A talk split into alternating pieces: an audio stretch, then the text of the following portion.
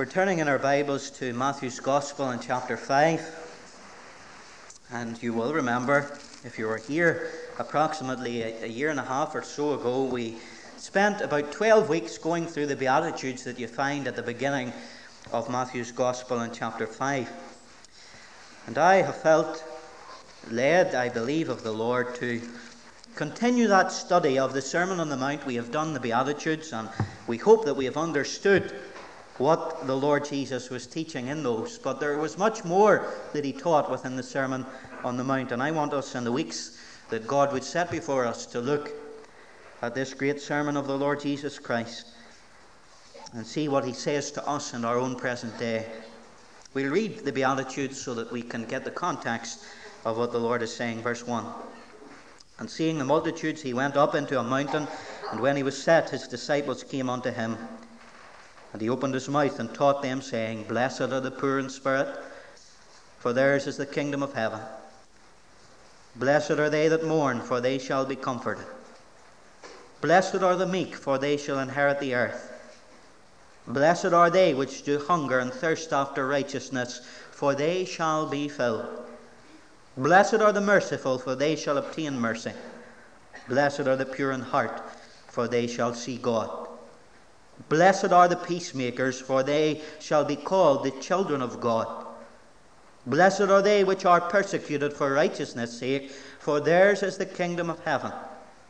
Blessed are ye when men shall revile you, and persecute you, and shall say all manner of evil against you falsely, for my sake. Rejoice and be exceeding glad, for great is your reward in heaven, for so persecuted they the prophets which were before you. Ye are the salt of the earth. But if the salt hath lost his savour, wherewith shall it be salted? It is thenceforth good for nothing but to be cast out and to be trodden under foot of men.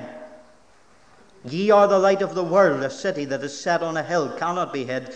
Neither do men light a candle and put it under a bushel, but on a candlestick, and it giveth light unto all that are in the house. Let your light so shine before men, that they may see your good works and glorify your Father, which is in heaven." I did announce on Thursday evening that we'd be looking at the subject of salt and light, and I misled Trevor a little there, because as I studied more and more into this passage of Scripture, particularly in verse thirteen, I found that there was too much to say on the, the subject of salt. So we're looking at the salt of the earth this morning, and God willing, the week after next, after Children's Day, we will look at the light that we are meant to be. You will note in verse ten that the Lord Jesus changed from addressing they to, in verse eleven, addressing ye. He was speaking of those who were in Christ as being blessed if they fulfilled these things that we find in the Beatitudes. And then in verse eleven, it seems that he takes his attention away from generalities and speaks specifically to the disciples themselves and says, Blessed are ye. And in verse thirteen, he continues on with that particular second person and says, Ye are the salt of the earth. We know that in the Beatitudes the Lord Jesus was not addressing the multitude, but as he preached this greatest of all sermons, the multitude were not far from his thoughts. But specifically he was speaking to the disciples, the twelve whom he had called to follow him. And we learnt in that study of the Beatitudes that that teaching, those things that the Lord laid down that will make a man blessed in the eyes of God, specifically deal with the interior of a man. They deal with our heart. And of course, the backdrop to that great teaching of the Lord was the external legalism of Phariseeism. And the Lord was opposing that in these teachings, showing that this is true religion. This is the faith of God, and it is within the heart. It is in the interior. It's not as much taken up with externalities of man-made religion, but it is to do with our relationship toward God and toward man from the heart. Now, the danger of just studying the Beatitudes is that we conclude, therefore, that this life of the Beatitudes can be lived in isolation. And if we make that mistake, it is a fatal one. To think that this great holy life can be lived from a world that contradicts what we believe. But as we read verse thirteen to sixteen, we find that it is the opposite that is the case. It is the opposite that is true. In fact, the Lord Jesus is saying that it is impossible to live these eight beatitude characteristics in private. And to show that to us, the Lord Jesus Christ crowns them with two brilliant illustrations. To show that as we have considered in the Beatitudes what we are, we must now consider what we must be in the eyes of men and women. Someone has said that the believer is like a scuba diver in the ocean. He is out of his element in this present world system because his citizenship is in heaven. And that is a very apt illustration of our condition. We are not of the world, but we are in the world. We do not love the world, but we are called to be a witness to the world. And so you have this seeming contrast within the Word of God of how we are to live holy lives, how we are to be godly in Christ Jesus and strive by the Holy Spirit to live a life that is pleasing to Him, yet it cannot and it ought not be in isolation to the world. Of course, that is illustrated beautifully in the life of our Lord Jesus Christ. For He had contact with the world without contamination from the world. Indeed, He was called the friend of sinners. Yet the writer to the Hebrews goes on to interpret that He was also holy, harmless, undefiled, and separate from sinners. And that is so refreshing, isn't it? To realize that these beatitude spiritual principles can be lived in the midst of an awful, sinful world. That it is a truth that true separation from the world can be without isolation from it. And hence the error of monasticism, where men and women lock themselves away from the world and isolate themselves and subtract themselves and separate themselves from everything that this world is. How it is in total error about the mystery of what is in Christ, the great mystery of the gospel. The wonderful thing about this gospel of Christ is that a holy life can be lived in the midst of a sinful world. And that is seen in the illustrations that the Lord Jesus gives us of what our lives ought to be within the world. They're conspicuous, aren't they? They cannot be missed. Look at them, verse thirteen to sixteen. There, he gives us the illustration of salt. Then there's the illustration of light. Then the third of a city set on a hill. They cannot be missed. Indeed, His words contradict the growing concept today. Live a holy life, be a Christian, but don't broadcast it or bother anyone else with it. The Word of God teaches that the believer cannot display all these beatitudes in splendid isolation from the world. It is just not possible. Now I want you to take yourself to the scene where the Lord speaks these words, and He says to His disciples, directly addressing them, "Ye are the salt of the world." I'm sure that perhaps some people in that gathering and the multitude might have thought it absurd to call them the salt of the earth. When you think of who they were, some of them fishermen, some of them terrorists, some of them publicans and hated by all of society. And here is the Lord Jesus calling them the salt of the world. And, and literally, in the Greek, it means this: you alone are the salt of the world. In other words, He's saying, out of the whole world, you twelve disciples are the salt of it, and you alone. It's remarkable, isn't it? And in the Old Testament, the prophets were the salt of the land of Canaan. But now in the New Testament, these apostles would be the salt of the earth. And you know, if you take a handful of salt in your hand and put it all over your dinner, or maybe you can take it along a long road, those millions of grains of salt, one handful of them, will have a tremendous effect. Indeed, a widespread effect. And when we consider the effect that the apostles had on our world, indeed they turned it upside down, we can see how true it was that they were the salt of the world.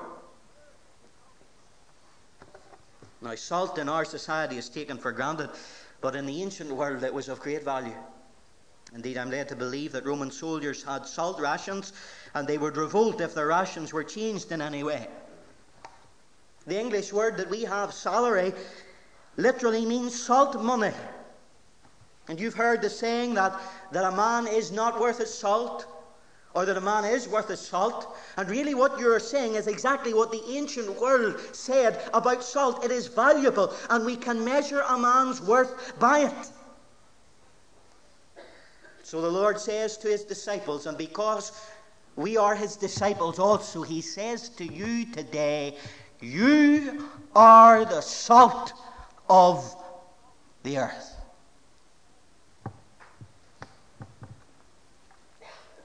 What picture was he painting in that illustration? Well, the first thing I want you to note is the reason there needs to be salt. The reason there needs to be salt. If you go into the Old Testament, you find that the sacrifices there were never ever made with leaven.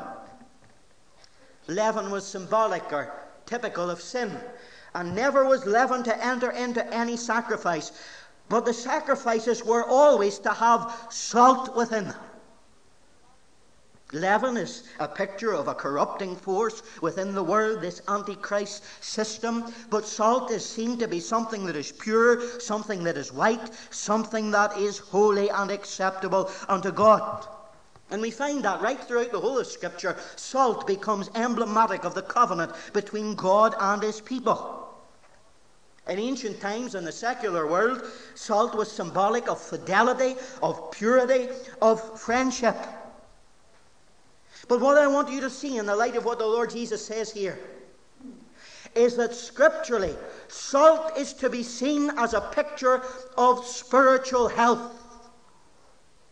Spiritual health. And of course, the epitome of spiritual health is the gospel of Jesus Christ, isn't it?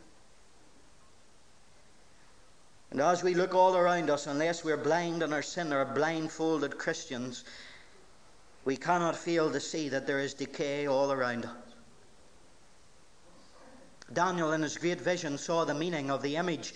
It was revealed to him the fact that political powers would decay. They would go from gold to silver to brass, and then to iron, and then to clay. And what, what he was saying was this: history started with clay, and Adam made from the clay of the ground, but history will end with clay. And all the great battlements, all the great empires and status symbols of men will turn one day to dust again in the face of a holy and a wrathful God. We see that happening in our midst. We see the religious world is decaying, for Paul says that men have a form of godliness, but they deny the power thereof. The Lord Jesus himself said, nevertheless, when the Son of Man cometh, shall he find faith on the earth? And we are blind if we cannot see that we are in perilous times. We are in the times that Paul spoke of. We are in the end time. And when we think of the decay, and when we think of the subject of decay, after decay, there comes a falling apart. And what we are seeing in our society today is a falling apart of everything around us. Marriages are falling apart. Families are being broken up and scattered. Law and order is laughed at. The basic institutions of our society are threatened near to extinction. And many of the structures that we see in our society that look healthy from the outside are rotting in the inside. And it is only a matter of time before they collapse and they fall around our ears. As one writer said, the corpse is rotting away and the eagles are gathering together. Now, in that backdrop, you can see the need for salt. Can you? Can you see in the tone of the Lord Jesus Christ that he is saying his motivation is that it is criminal for a Christian disciple to isolate or insulate himself and stand at the sidelines and wait for the great collapse of society?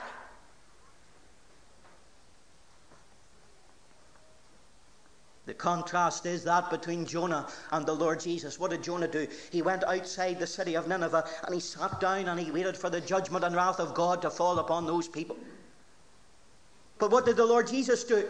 It says he went in and looked over the city and he wept and he wanted to woo them to himself.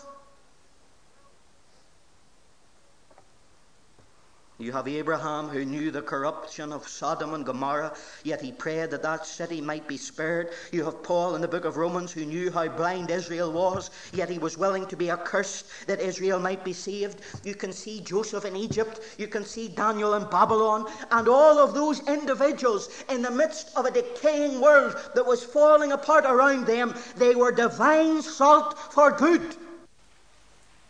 Granted, their ministries did not prevent the ultimate collapse of the nations, but let me say this, they left everyone in those nations without excuse.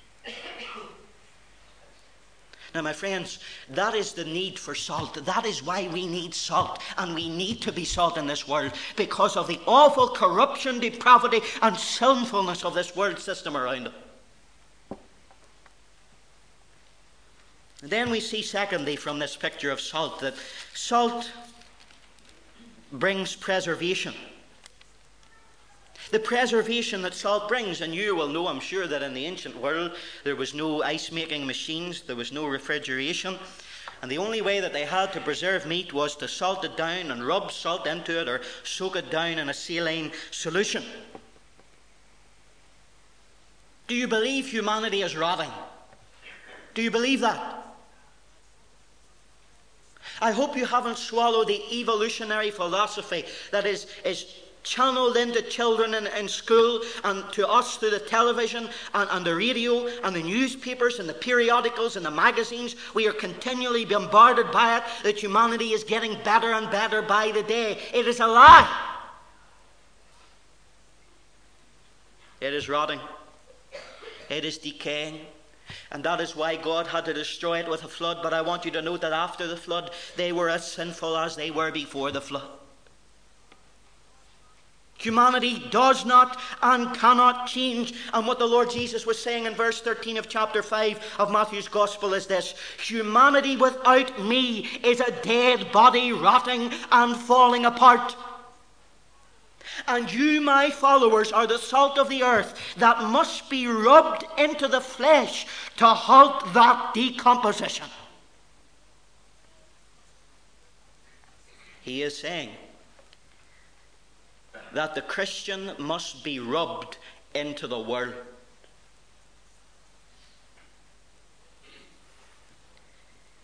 He didn't say, as many Christians, modern Christians say, you're the sugar of the earth, meaning gentleness and winsomeness without truth, not the offence of the gospel or the stumbling block of the cross. But what he was saying is, if you are to be the salt of the earth, you will be disadvantageous to be salt. It will not be nice to be salt, because as you are rubbed into the world, that salt will hurt the world. And when God's people are amongst those who are raw towards God, their presence will hurt. See, the man that is without God and is wrong before God is like an open wound. And when you come in, and if you come in with a holy and righteous life, it will aggravate it, it will irritate him. The annoyance and distress he will, he will feel will bring spite towards you and hate and persecution, hence the persecution in verses eleven and verse twelve. You see, that's why we are still here. Do you ever think about this? The reason why the Lord didn't rapture us as soon as we were converted is that we are to be here, for the Holy Spirit is within us. We are the temple of the Holy Spirit, the church of the living God, and through that Holy Spirit in the church, he convicts the world of sin, of righteousness, and of judgment to come. The reason why the world hated the Lord Jesus Christ, the reason why the world fed the Christians to the lions, is that if he and if we had not come and spoken unto them, they had not had sin, but now they have no cloak for their sin. Now, my friends, let's be honest with this. Are we being rubbed into the world? Are you?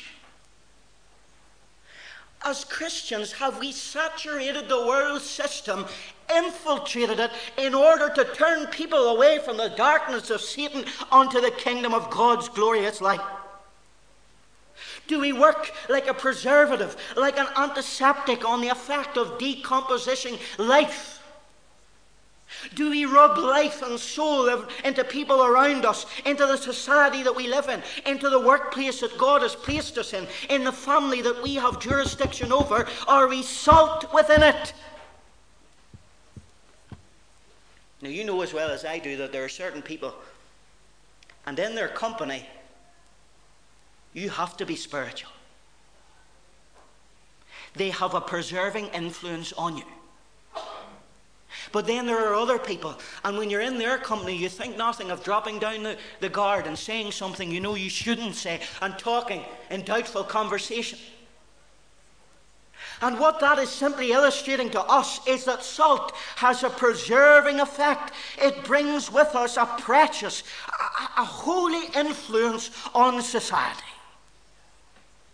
And my friend, if we were what we ought to be, our influence in society would reduce the crime level. It would restrain ethical corruption. It would promote honesty. It would quicken the conscience of unbelievers. It would elevate the general moral atmosphere to an all-time high. Can you imagine what the presence of such salt in the military would mean, in business, in education?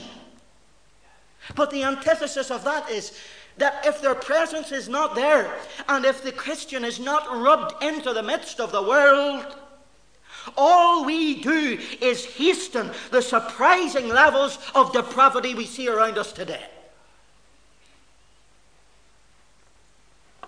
You see, the truth is this: we are meant to be unlike the world, and salt is essentially different from the world, and that is why when it is rubbed in, it has a preserving effect. Thirdly, the illustration the Lord gives us is that salt has a savouring influence. The savouring that salt gives. You will know that salt flavours things. And certain foods without salt is insipid and even maybe sickening.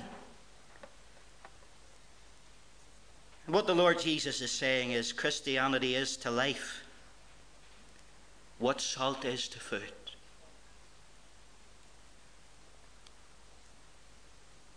Oliver Wendell Holmes once said this: "I might have entered the ministry if certain clergymen I knew had not looked and acted so much like undertakers." You can laugh at that if you want. Robert Louis Stevenson said once in his diary after going to church, and it seemed to be an extraordinary phenomenon, he wrote, "I have been to church today and I'm not depressed." The perception of the world is that we are the opposite of salt upon life, isn't it? That we are not the savour and the flavour of life, but we are that insipid tastelessness and unsavouriness of life. We seem to hinder everything that is pleasure. But all the Lord is saying to us is, ye are the salt of the earth, and you must discover once more that lost, radiant flavour of the Christian faith. He is saying, in a worried world, the Christian should be the only one who remains peaceful. In a depressed world, the Christian should be the only man or woman who remains full of joy.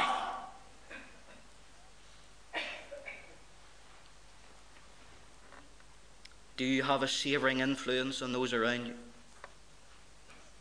Do you?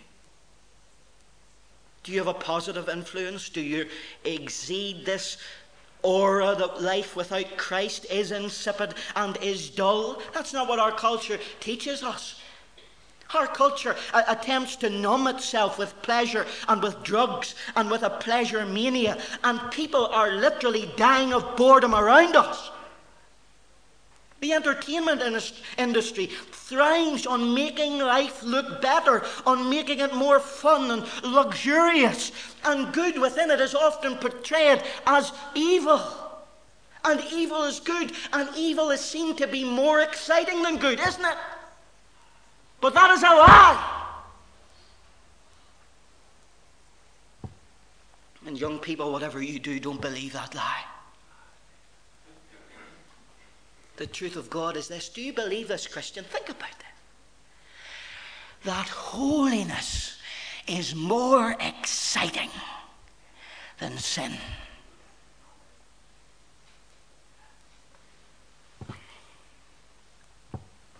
Can you think of the influence that we would have on society if we were more courteous, if we worked harder, if we produced the best musicians and artists and craftsmen and students? But fourthly, and I do want to finish this message with you today, there is a thirst that salt causes.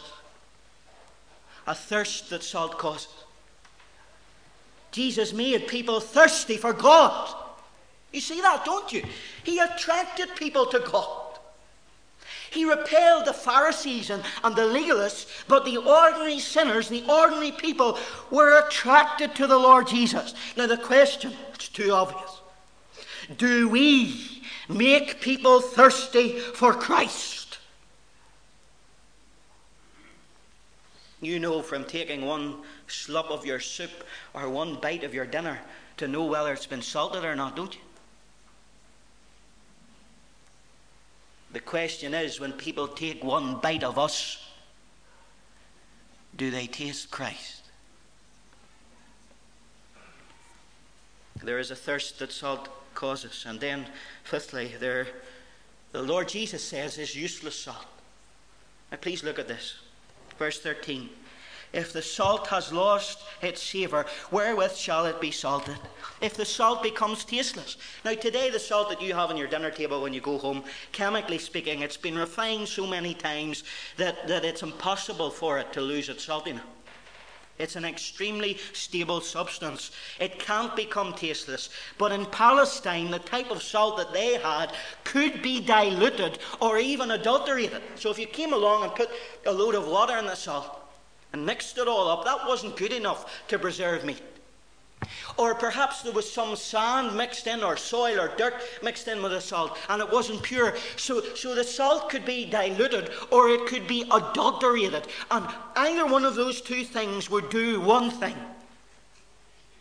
It would make the salt lose its preserving influence.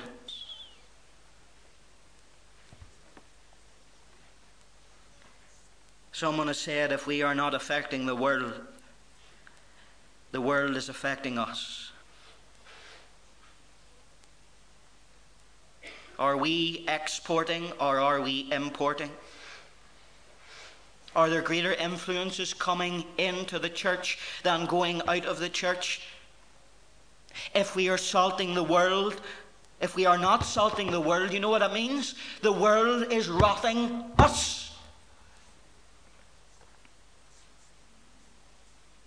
Matthew Henry said, salt is remedy for unsavoury meat, but there is no remedy for unsavoury salt. Now please don't dilute the words of the Lord Jesus Christ, because he says, if the salt, and the salt is the believer, if the salt has lost its savour, there's nothing can be done. It is to be thrown out and trodden underfoot of men. Why does he say that? Because if the salt is adulterated or diluted, the purpose of the salt to fight deterioration, it has been deteriorated itself, and that purpose is lost. You know what he's speaking of? Uselessness. and he says that uselessness invites disaster. You know something, there are some substances, and when they become useless for one thing, they can be useful for another. You think of grapes. You have a lovely bundle of grapes on your table, and they're there primarily. The greatest thing is for your refreshment. But when the grapes rot, what do you do? Well, they can't be used for your refreshments, but if they're sweet grapes, you can plunge them and make them into wine. Or if they're not sweet enough for the wine, then you can make them into vinegar. And if they're even not good enough for vinegar, you can use them as fertilizer to fertilize other vines and make more grapes. And there are many uses for many things that become useless. But let me say this, there is no use for salt that becomes unsavoury. For it is cast out and trodden underfoot of men in the street. The street was the rubbish dump of Palestine. And you know what the Lord Jesus is saying? And you know what the message is to you today? Are you a rubbish Christian? Are you?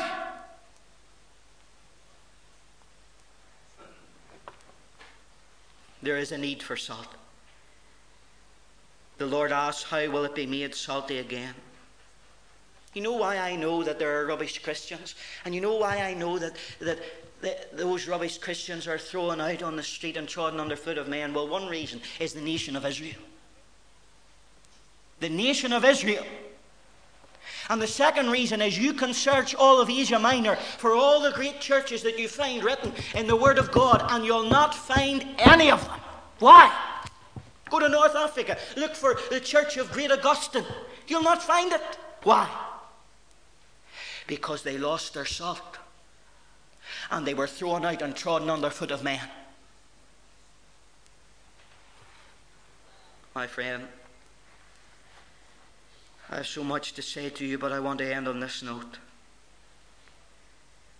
In a country like ours, in a city like ours that claims such a high density of believers, why do we have so little influence? Why?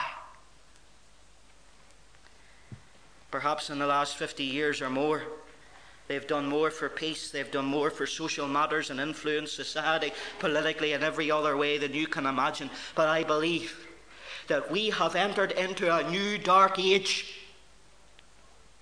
Spiritually, we are in another dark ages. And the only way to get out is if we prevent it. Am I placing too much responsibility on man? No. Christ said, you are the salt of the earth. You are the preserving influence. You are the savouring factor to society. You are the one that will rub life into this world. And he tells us that we need again to find our saltiness.